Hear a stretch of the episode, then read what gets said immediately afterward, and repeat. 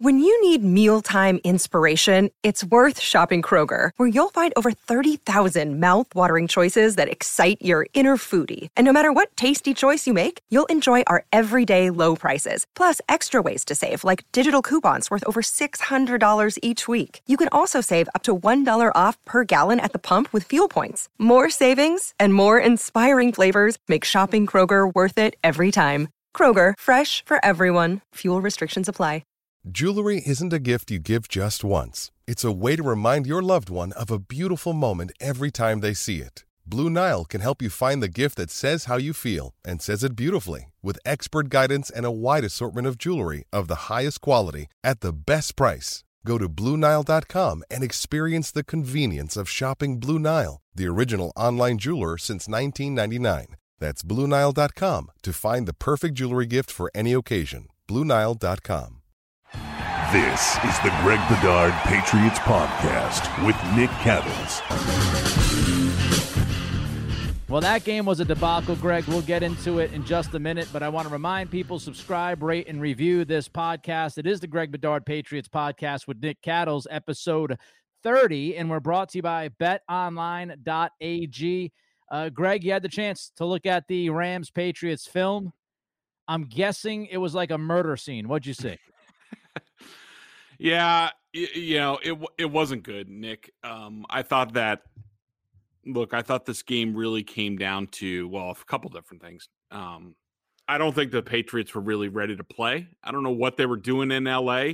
You know, I think last week we talked about, oh, you know, the Patriots actually have an advantage here because they're going to be in LA already. It's not a normal Thursday night game where you know you have to travel someplace and now pa- patriots finished on sunday got to kick up their feet in the hotel the same hotel for like five days and you know enjoy the la weather and all that and we figured that would be an advantage because the rams had to play at arizona on sunday right. and it just wasn't that, that they weren't ready to play from the jump on either side of the ball uh, especially on defense. And but I think to me the big thing with this game is is it came down to uh, the red zone failures.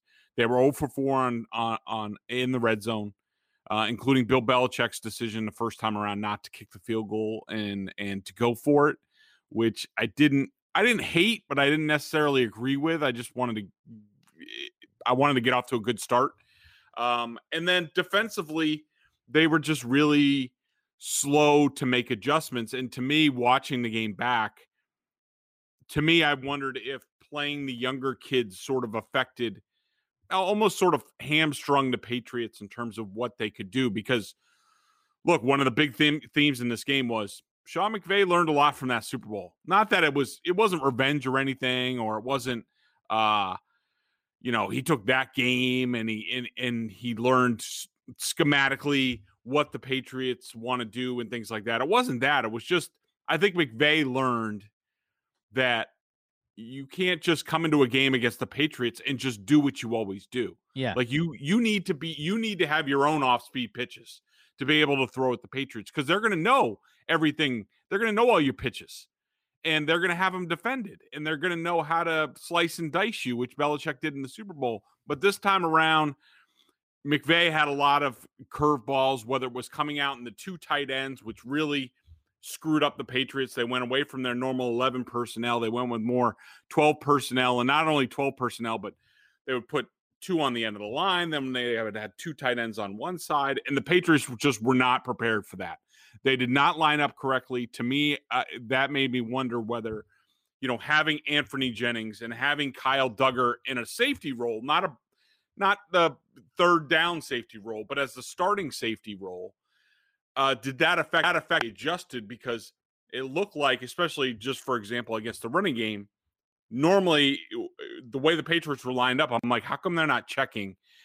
And how come they're not rotating the safeties? And they're not rotating the linebackers? Tell there's double tight ends on this side of the field, and it, it just it work and and it was just it was just really bad night in LA. Yeah, I mean a couple of things. The red zone woes. I, I do think some of that criticism should be on Josh McDaniels. I mean, I, there was the one red zone opportunity when it was first and goal. They ran four times. They gave the football to Damien Harris once, which I think is inexcusable. And I know you could, you know, you could come back and push back on that and say, well, the fourth down call could have been a pitch play to Harris, which I don't necessarily love either. Like when we watch this team, they are more successful running Harris in between the tackles than they are outside. And I just thought if you're going to run the ball four times on first and goal, you've got to give it to your best offensive player at least twice, if not three times. And, and the shotgun with Cam running straight up the gut didn't work. And you went to it a second time. That didn't make much sense to me. I agree with you as far as, you know, not kicking the field goal. I didn't think it was the worst decision in the world, but I felt like you needed to get some points there. And especially the way the defense ended up playing, every little point would have mattered.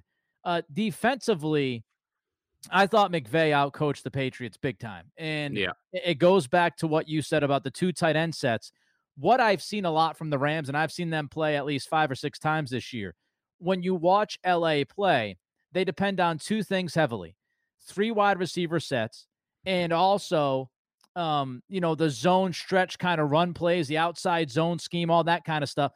They didn't run a lot of that. I mean, th- this was two tight ends. We're going to run it down your throat. And it seemed to me that McVay, when he watched the film, he knew the Patriots were light up front in that front seven. He knew they could take advantage of it.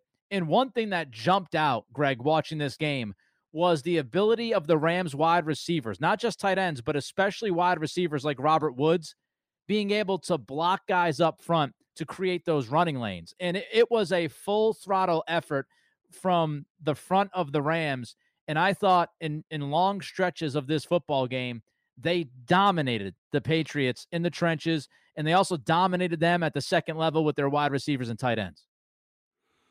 Yeah, I think that I think that that's all fair. Um, you know, the red zone stuff with the Patriots, that one drive. Um, you know, I don't know the particulars that went on. I know that Harris was used a lot in that drive for a while, and you know, it was a Harris carry, and then it was Michel. I mean, I don't know if that's Ivan Fears saying, you know, I need to rotate out Harris or what have you. Um, I don't really remember the third down run by Cam. I know it was up the middle, but look, the one on the the one on the goal line, um, I you know I didn't I didn't love the play. I didn't hate it either. I mean, from from the aspect of six plays earlier, the Patriots ran the exact same play to the right side, and Mike Onwenu blocked it correctly, and Cam got four yards and then they come down and they run it to the left side, and Jermaine, Eluemunor completely runs it wrong. Doesn't block. He blocks down on the on the end instead of going up to the linebacker. Well, let me ask you really.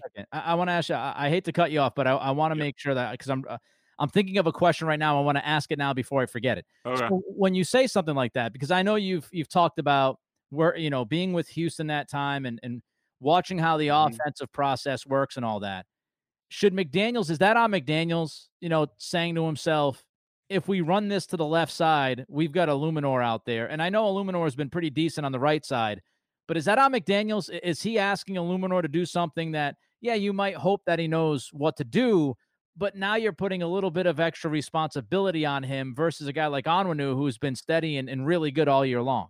No. I mean, look, Jermaine Eluemunor, eh, I, I understand your point. Jermaine Eluemunor is a veteran in the league. He's actually played really good football for this team right. most of this year. Not exactly on the left side, but like, look, the the Patriots, uh, you know, they put their game plan together. They know who the who's going to play all week, and you know what they were asked to do. I mean, even Joe Thuney. There were times. Look, if if this was a consistent look, Eluemunor had issues in this game.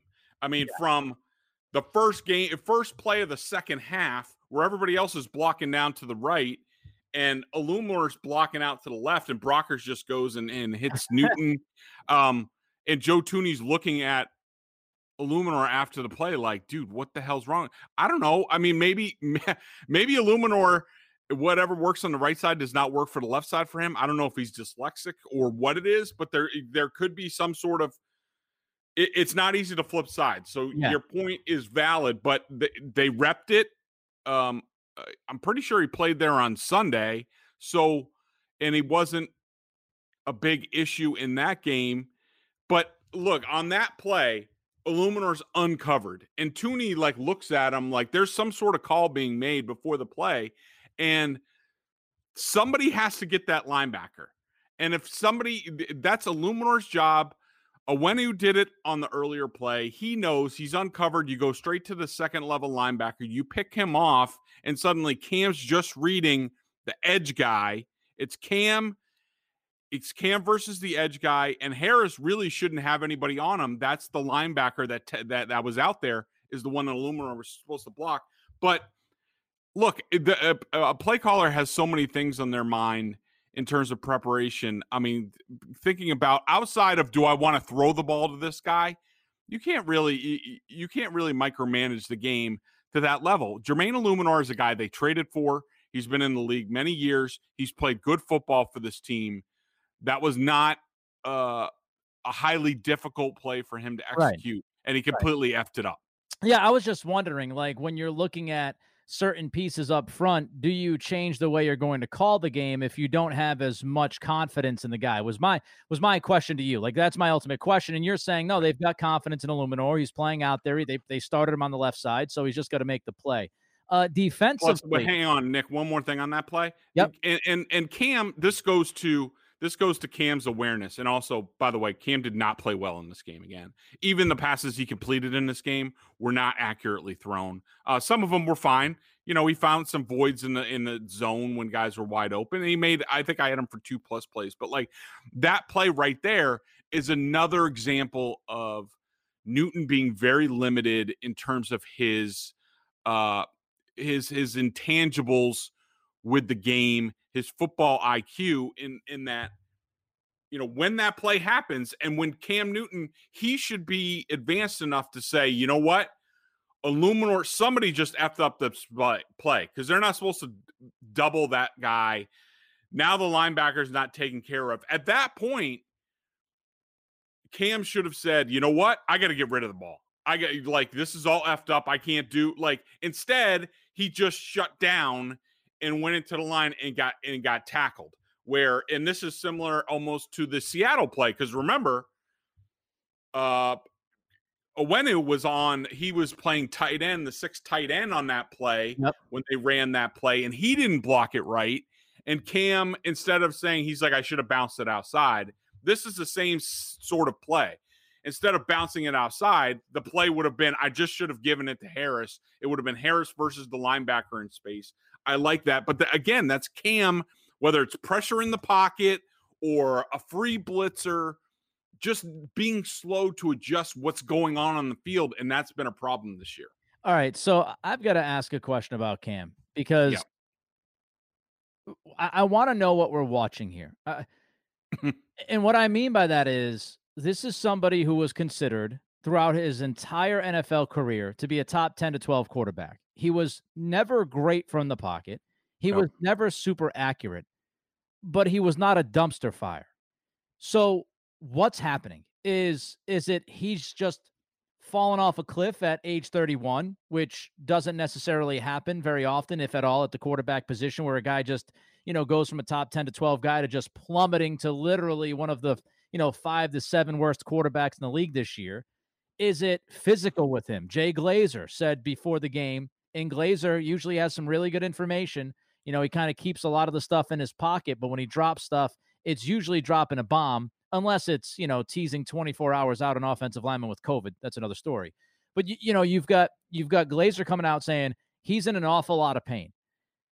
Is it is it that? Like what I, I just there needs to be a reason, Greg. There needs to be a reason why I saw Cam Newton for eight to nine years in Carolina. Again, not be super accelerated with a program and and not be, you know, incredible breaking defenses down, but still effective. And now this guy is completely, completely a mess. It, it yep. I'm just trying to make sense of it. Is it is it well, mental? Is it physical? Did he fall off a cliff? Is is this what he is? Like, uh, are the Patriots not necessarily utilizing him in a manner like Carolina did, which would make him more effective. I, want to get to the bottom of it because I feel like what a lot of people are doing right now, and it's it's listen, it's justified. Criticize him all you want. He's been bad. but I feel like we're more criticizing the result instead of asking why. Like, what has gone wrong? Is, is this just the inevitable deterioration of a guy who took a lot of hits and is now what he is? I, I don't know what the answer is. Yeah. Well, th- here's my answer it's a lot of little things that have sort of added up and gotten us to this point because I think, you know, really I mean, really, in the p- past month, he's been bad. And Yeah. before that, you would say he was average or a little bit above average. But I think on the whole this season, I would say Cam Newton is average. Number one, as far as factors with Newton and why he's not better, why it's not working here. Number one for me is he's no longer, he doesn't have the legs he used to have. Um, he he is no longer, he's fine. He's still elusive, but he's an aging mobile quarterback, and that doesn't really work. And that's always been part of the equation with Cam going back to Auburn Yeah. when he won the Heisman Trophy. You can it- it- teams had to respect his legs. They realized they no longer have to respect his legs because he's not going to just dominate a game with his legs anymore. He doesn't have that ability. So instead of instead of being afraid of Cam and and being like we have to have eyes on Cam and we have to do this and that, they're no and playing zone, really soft zone. Uh they're no longer they they realize they no longer have to do that. So, you know, they're just stacking the box and they'll play cover 3 on the outside or man to man or what have you. They they do whatever they want to do coverage wise because they know Cam's not going to beat them. I mean, at most what's he going to get? 10 15 yards. Like he's not going to change the game. Number 2 is the Patriots just distinct lack of weapons and we'll talk about this more in a little bit. But I mean, look, the Patriots are goddamn horrible at, uh, at everywhere other than running back and, and offensive line. I mean, they are. They're hor- I mean, they're awful. They are awful. They're awful in this division. They're at the bottom of the barrel in this division, below the Jets, below the Dolphins, certainly below the Bills. I mean, they're just it's fallen off a cliff. I mean, they have nothing. They have no tight ends. They have no wide receivers. They they have running backs. Yeah. They have a great offensive line. Yeah. But it's only going to get you so place. So so it's all on Cam. Like when you when when you take away Cam, if if Cam had better weapons, if he was say the Bills, I mean, if he had Stefon Diggs and Cole Beasley and John Brown and like you know Gabriel Davis and Dawson Knox and you know all these guys all over the place where you can spread them out and they got to be like, oh crap, well we got to double Diggs because what's going to happen? Like then then Cam might be able to do some things like between his legs and the lack of weapons. There's just the Patriots are just they're in a telephone booth. They can't they, the quarterback can't do anything. The offensive coordinator can't do anything. Yeah. Like to me, you combine all those things plus there's probably some residual shoulder stuff with Cam. You combine all those things. Yeah, and you're right. It's terrible. It's not good in offense right now. All right, I've got another question about Cam, but before we get into that, Yep. I want you to tell us about betonline.ag.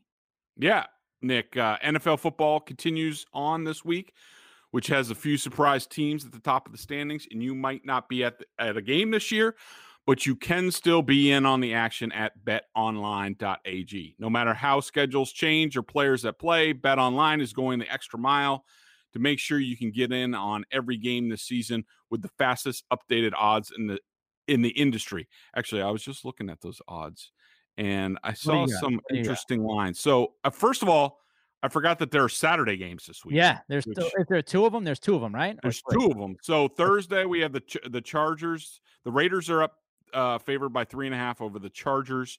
Then on Saturday we have the Bills are favored by seven at Denver. I don't know. I mean, the Bills are good, but going at Denver there, the way Drew Lock's playing, and then the the Panthers are going to Green Bay, and the Packers are favored by ten.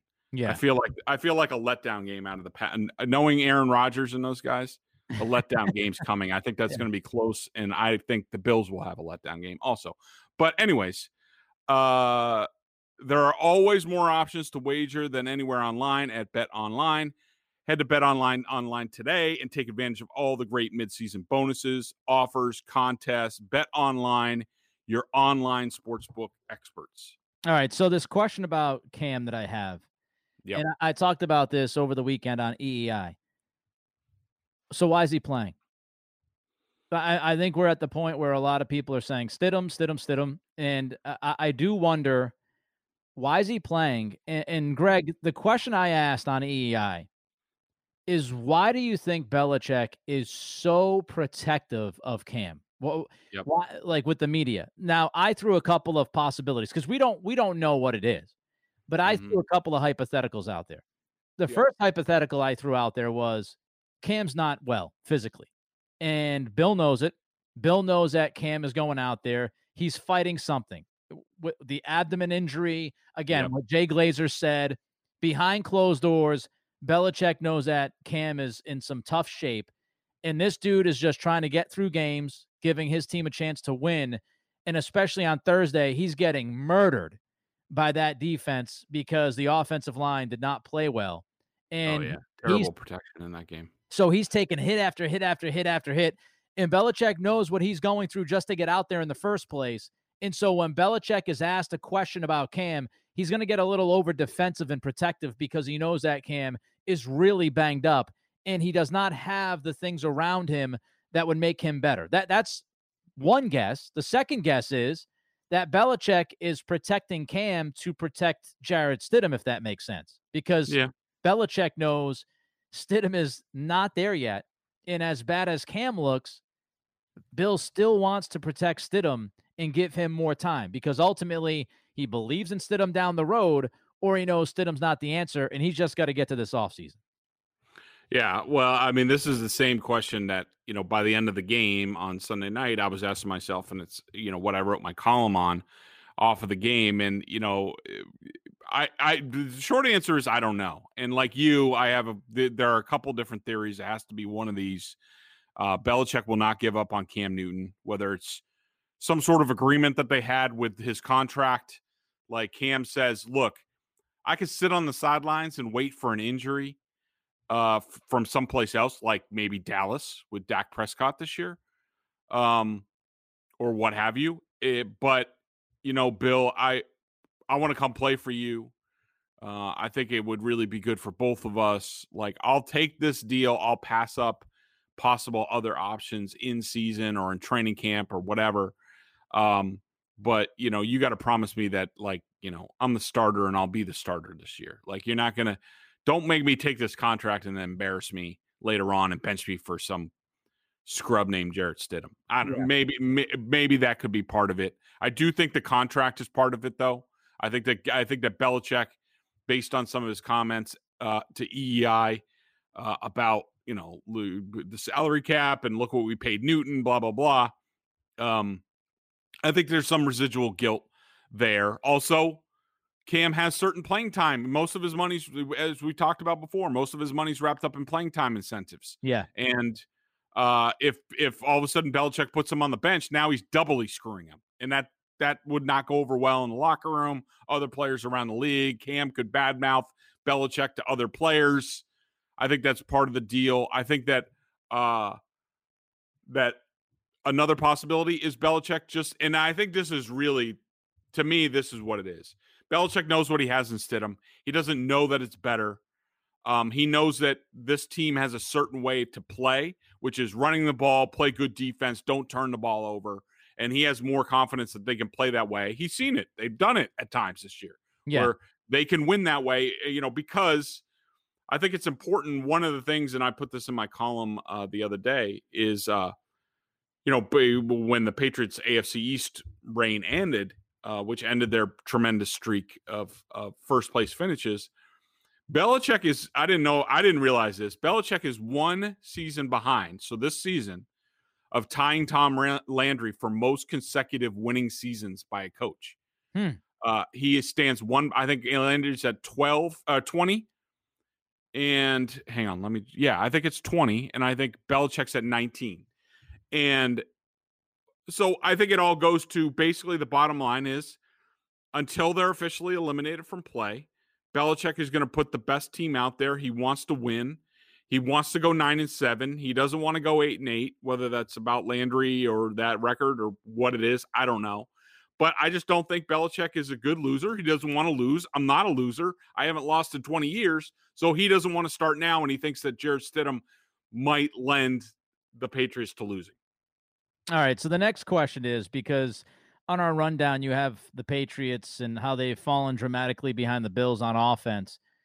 And you say with little in the pipeline. Here's my question to you. And it's again, it's something I did ask over the weekend because I, I think it's a crucial question. You know, do you have trust in Belichick that he can rebuild this roster this offseason? Because we've talked about this, Greg. They have the opportunity. I mean, I don't know how many people saw this last week, but there was a report from Florio at Pro Football Talk that the NFL is actually somewhat optimistic as far as the cap, and the cap might not take that significant 25 to 30 million dollar hit that we've been talking about. It might be a little less than that. And if that's the case, that means the Patriots will have even more cap space. That they could be in a position where you could see them have 80 to 90 million dollars in cap space and they have a bunch of draft capital thanks to the compensatory picks. And again, I don't think they're going to make the playoffs so their pick will be better than in past years. They have the resources to rebuild this thing. Do you still trust Belichick? And do you think he will be much more aggressive than we've ever seen him be because of what happened this year and because he knows he's going to try to rebuild this puppy? Yeah. I mean, there's no question that he has to be. The, the million dollar question is, will he be? And a, a flip side to sort of that cap argument is um the Patriots actually, if you're rooting for the Patriots, you want as many cap restrictions yeah. as possible. Yep. You want the cap as low as it can go. Because you want it at 100. Yeah, more teams are going to be able to keep their guys instead of feeling super tight. Exactly. Yeah. Exactly. Because I think I think actually if if it's the bargain bargain basement salary cap at like say 176 instead of say 196 uh, then a lot of other teams around the league eh, can't re-sign guys. They have to cut guys. All of a sudden, now you're looking at Belichick's wheelhouse, where he's picking the best sort of mid-level uh, free agents, cheaper free agents who are looking for one a place for one year while the cap gets right to go and play. That's Belichick's wheelhouse. So if all of a sudden the cap is 200 million, a lot of you know good players are not on the street the the cost for players stays up, um, all that stuff. So, but do I think the Patriots are going to do this? And look, they, they have. I mean, they have to. I mean, Belichick has to realize, like, boy, we suck. I mean, would they do? And offensively, and he better spend it on offense. Like if he spends it on defense again, I'm gonna I'm gonna lose my stuff. Like, like stop with the defense. Like even listen to Nick Saban, who said the days of winning the in the college football game uh, with good defense are over. That's yep. coming to the NFL. It's coming. Like yep. you better stock up on offense. Like you need the Patriots have to go out at the well. First of all, they need a quarterback. Like what are they doing at quarterback? That's number one. So that's going to be a big chunk of change because say they go and get Matt Stafford, that's I think twenty five million. Um, they can arrange his contract whatever way, what have you. But safe to say that a big chunk of change is going to be at quarterback. Then they have to go out and get a number one wide receiver. Like they have to go out and get somebody who can play. Yep. That's going to be another 25 million. Then they have to go out and they have to get a good tight end. And that's probably run you 10 or 15. So, you know, that's a lot of what you have. But they Nick, my short answer is they have to. Like they cannot they are so bad right now. Like in, in, the rankings that I did in the AFC East, they are the worst at wide receiver number one, wide receiver number two, tight end, and tight end number two. I mean, they are the worst in the division, even worse than the Jets at those places. So they have to go out. They have to get a lot better. Look at the impact that Stefon Diggs has had. Like, if everybody who is fawning over Josh Allen, just remember what this this offense looked like last year, you know, without without uh Stefon Diggs. Yep and what he's done in terms of dictating coverage and all this stuff. And now Cole Beasley stays healthy. Like they need to go and get somebody who the defense fears. And they haven't had that guy in years. And it drove Brady out of town. It made Brady want to leave. It made him look average on the field. It made Cam Newton look average on the field. And whatever you do a quarterback is not going to matter unless you upgrade the weapons because that guy's going to look average too. So it, my short answer is they better do something. along with upgrading, eh, I don't want to just look at just, you know, talent is most important. But the thing that the Patriots need to address, and they've needed to address this for years, is speed, is explosion. Yep. It listen, I think Damiere Byrd's fine as a three. I, I am yep. not going, I'm not going to quit on N'Keal Harry. I'm not telling you he's a one, but I think that they have handled him the wrong way. I don't think they've trusted him enough. I don't think they've you saw what happened this past, you know, game when when they throw down the sidelines and they allow that guy to try to make a contested catch and he makes the contested catch. Uh, I also thought that the refs missed a holding call uh, that that might have actually resulted in a Harry touchdown. He blew guy by whoever it was on the line of scrimmage, ran a great route, was open down the sidelines. Uh, Cam misfired. Uh, Harry was held a little bit on the shoulder pad, whatever. But I mean, I, I think that you saw at least a, a, little bit of a step on Thursday, and I still think Harry could be a decent two. And that's not what you're looking for from a first round pick, but hey, I'll take what I can get. But they do need a solid stud of a number one receiver, and they need a tight end, but they need speed, Greg. And when you watch the offenses across the league, that's what jumps out to you. Whether it's the Rams, whether it's the Chiefs, what you know, that's what offenses have. They have two or three guys that can beat you with speed. And and you look at what Kansas City did, you know, that was it, man. I mean, they have Tyreek Hill who has all the speed in the world. That that run that he had for the touchdown on Sunday, I have no idea how he stayed in bounds. And he, it looked like he was running 95 miles an hour. It's insane. So, but they still draft Hardman and they still draft Edwards-Helaire and yep. they still have Kelce. So it's not just one guy. It's no, we're going to beat you at speed. And I feel the same thing about the Patriots defense. Like, how long, and, and maybe Uche will end up growing into that guy who is the athlete, can go a little sideline to sideline. But how long have we been begging for that kind of really fun athlete? And maybe it's Dugger too, but they have to have more guys like that. They've got to have more speed guys, more explosive guys. And I don't know. It might take Belichick to move away from his big bodied bully ball kind of football and to evolve a little bit here and say, okay, even at 68 years old, I see what's happening in the game. I've got to improve not only, you know, the the the number one here and the in the talent, but I also have to get this team to be faster. Because if if you're not fast enough, you're gonna have a tough time competing. So I think that's another part of this team they've got to address in the offseason is they've got to add that speed uh, element on both sides of the football. Yeah, I mean, I, I, think they made a step in the direction this year with you know Dugger and and Uche and I but agree. you know you're right. I mean, I think on both sides of the ball, and I think I think it takes Belichick, and and you have to question whether he can do it at his age. And again, this sort of goes back to something we've talked about before, where Belichick is starting to remind me of Shula at the end of Shula's coaching career, where Shula was still looking for players from the 70s and the 80s in the 90s, and it really wasn't working for anybody. It wasn't working offensively, it wasn't working for the defense. Took Jimmy Johnson coming in and, you know, really looking for speed and doing what he did in Dallas again in Miami. And I just don't know if Belichick's capable of that. I mean, at 68 years old, to change everything you believed in football wise for the previous, you know, what have you, 40 years or what have you, in a couple years, that's hard to ask. I mean, yeah. he's used to looking. I know, I know a football player when I see it. Well, the football player that was great in the early 2000s is no longer great in the 2020s. And, eh, you know, but I do think you're right. I think, you know, it's a speed game. Every year, the, the offense gets more and more spread out. It's just, it's, it's, it's flag football on grass, it's basketball on grass. And the Patriots have been slow to adjust, and that's part of the reason why they're in this mess right now, which is after last night and the Ravens knocking off the Browns, uh, we can almost decidedly say we're just waiting for a few precincts to report, but that the Patriots will not be going to the postseason this year. And this it, this didn't need to happen. It didn't. And uh, you know, I'm sure that's something that we can get in uh, probably on Thursday's pod. Yeah, I mean, I, I think it's you know, I've thought it was unlikely uh, from when they fell to what was it, five and six, you know, whatever it was. They had a chance to get to five and five, then they got yep. to six and six, but it, it, was going to be a very tough road, and I think it's a, a pretty much impossible road uh, to to get through. It, there's there's like a three percent chance, but I just don't see it happening. And you know, one more thing before we get to the question of the day.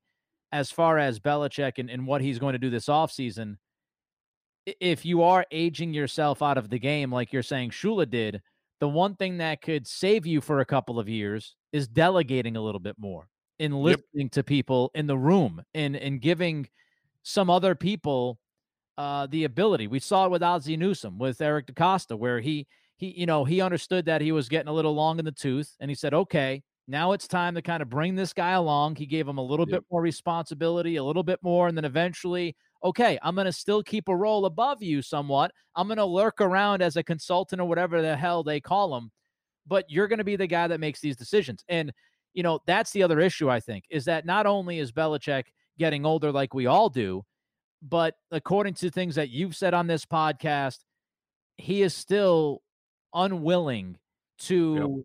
you know, let the the grip go a little bit and say, "I'm going to trust you, Nick Caserio, to tell me mm-hmm. which guy is the best guy to take." And you know what? I'm actually going to take that damn guy instead of the guy that I want. And so, yep. if he was willing to do that, you'd feel a little bit better. So there's a lot of things in this offseason that have to happen. It's going to be fascinating to watch. Nick, I agree with you. I think I think this should be an offseason where Belichick sort of looks at it and be like, look, you know, and look, Belichick's great at this. He's honest about what he puts out there in film, what's there. I think some of the the the downness that we've heard from him after games have reflected this. Is that Belichick realizes we're not very good. Yeah. We're not very talented. If if the if this Patriots team didn't have the Patriots coaches, well, this team would be like it, it, would be like the Jets. It would be like the Jaguars. That's how bad this team is. I mean, the offensive line's great and the secondary's great, so maybe not that far, but you're talking five and eleven type of team. I mean, really. But I think I think you're right. You're right. Belichick is serious about finishing with a flourish here at the end. I think he gives serious thought to talking to Nick Caserio if he really believes in him and being like, you know what, Nick, maybe I'm not seeing this the right way anymore. You tell me, all right, say you were GM tomorrow. What would you do? What would be your yep. draft board? Yep. And let's and and I might go in that direction this year a lot more than I have in the past. But you tell me, and it's got to come from Belichick. Trust me, Nick Caserio is not walking into Bill Belichick's office and saying, "Bill, we suck. You got us here. I'm going to get us out. I'm taking over the ship like Alexander Haig or something like that. Um, that, that is just never, ever, ever going to happen. So it's got to come from Belichick. All right, let's get to the BostonSportsJournal.com member question of the day. Check us out over at BSJ, 11 cents a day on our annual plan. Uh, not only do you get top notch analysis of all the Boston Pro sports, but if you're a Patriots junkie, and we know that you are, uh, then a membership at BSJ gives you access to a ton of video analysis Bedard does on the coach's film and direct access to him in weekly chats. Uh, hopefully, I pronounced this last name correctly. Jay Chalafor. I'm going to go with Chalafor. Uh, w- with Eluemunor and Herron being terrible, and Eluemunor an impending free agent, can we second guess cutting Froholdt? uh, this is what you get over BSJ. You know, we go we go deep. We don't deep just second week, guess. Baby. Deep into the week. We don't just don't second guess starting lineup guys. We second guess uh the the uh third string interior offensive line. uh look, I I understand his sentiment. I just think it's misplaced. I think, you know, he's looking for any way to criticize Belichick, and this is one of them. Look, do I love getting rid of Froholdt? No. Uh, I wanted to see more from Hjalte, and I think he does have a future in this league. Uh, but this is the wrong battle because uh, Eluemunor and uh, Herron both play tackle, Froholdt's a guard slash center. Uh, so they are completely different positions. Um, Herron is the and second of all, Eluemunor and Herron are not terrible. They're actually good football players. Eluemunor, when he's motivated by impending free agency, he's a good football player. Other than that, I want to have nothing to do with him. So sayonara after the season. And you know, Herron is probably your next tackle uh, supposing the the offseason goes how we think it's going to go, Thuney's going to move on. Uh, Onwenu's going to be at left guard. Uh, Marcus Cannon's going to stay retired. Eluemunor's going to leave in free agency, and Herron's going to be your right tackle next year. So uh, that's why those guys were kept. Um, that's that's why they're going to do it this way. And so, um, no, I I do not think that Froholdt can be second guessed at this time. Even though I do find it interesting that this came up when uh, I was just wondering, like, why the hell, um, why the hell did the Patriots have to get rid of Kenny Moore in 2017 when this guy's become one of the better slot nickel cornerbacks in the league for the Colts, including his ridiculous interception this weekend? And I was like, oh, I forgot they had to keep Jordan Richards in 2017. So there we are. Ah, Jordan Richards will never go away. He will never. No. Uh, I would also just say this one last thing about the O line. Isaiah Wynn's got to stay healthy, man. And yes. his his incapability of staying healthy, which was a problem in college. Yep. Uh, there's the offensive lineman, uh, you know, comparable to the Malcolm Mitchell wide receiver pick. Uh, when you know there's some injury history there, and when Wynn's been out there, he's been good. Sometimes he's been very good, and the drop off from him is just it's significant, and and you can see that play out, and we saw that play out against a very aggressive, fast, and good defensive front like the Rams. Uh, the Greg yep. Bedard Patriots podcast brought to you by BetOnline.ag. Of course, it's with yours truly, Nick Cattles. Uh, coming up later in the week, we will preview the Dolphins Patriots game coming up on Sunday. And of course, any news that might happen from now until then. Until then, be safe, be healthy, be good. And we'll talk to you later this week.